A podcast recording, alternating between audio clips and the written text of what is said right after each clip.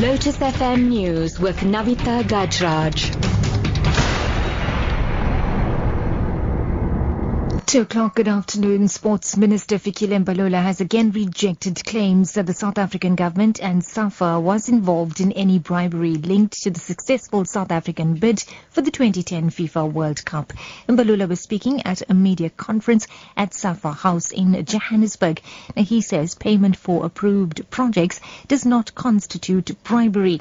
Mbalula was apparently referring to $10 million paid by FIFA, allegedly on behalf of South Africa to Jack Warner. We still need the United States authorities to share with us the basis of their allegations.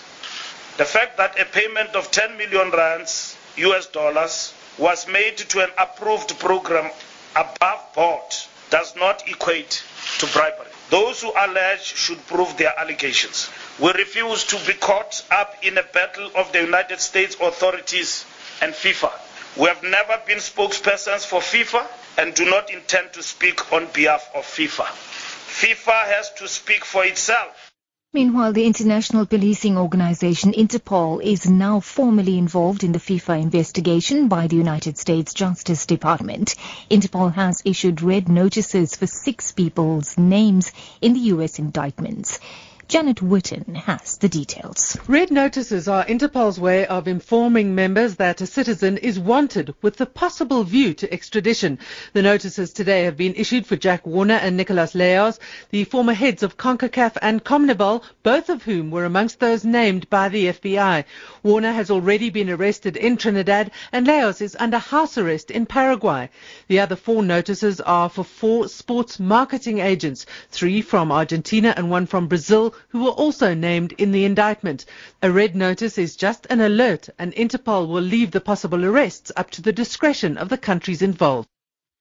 Now back home, a suspect who was detained at Diepkloof police cells in Soweto has died in the police cells. The man in his 20s was found dead this morning after breakfast.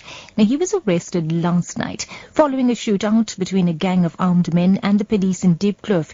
The police were responding to an armed robbery in the area. A police officer was also wounded. He's been taken to the Milpark Hospital in a serious but stable condition.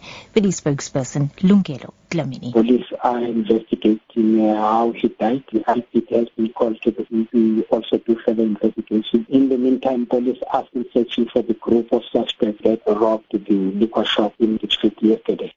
In other news now, state witness Lerato Seballo in the Richard Mdluli kidnapping and intimidation trial has been accused of only coming forward with information for maintenance purposes. The suspended police intelligence boss Mdluli and co-accused Ntembeni Mtuzi are facing 12 charges which include intimidation and kidnapping at the High Court in Johannesburg. This is in connection with the murder of Oupa Ramogibe in 1999. Seballo, who had who has been on the stand since Monday, is being cross-examined by defense lawyer Ike Motlaung. And wrapping up, the World Economic Forum has brought together more than 100 young global leaders from 31 different countries. They're interacting with business leaders, students and the local community to find ways in which they can take ownership of their future by creating their own jobs.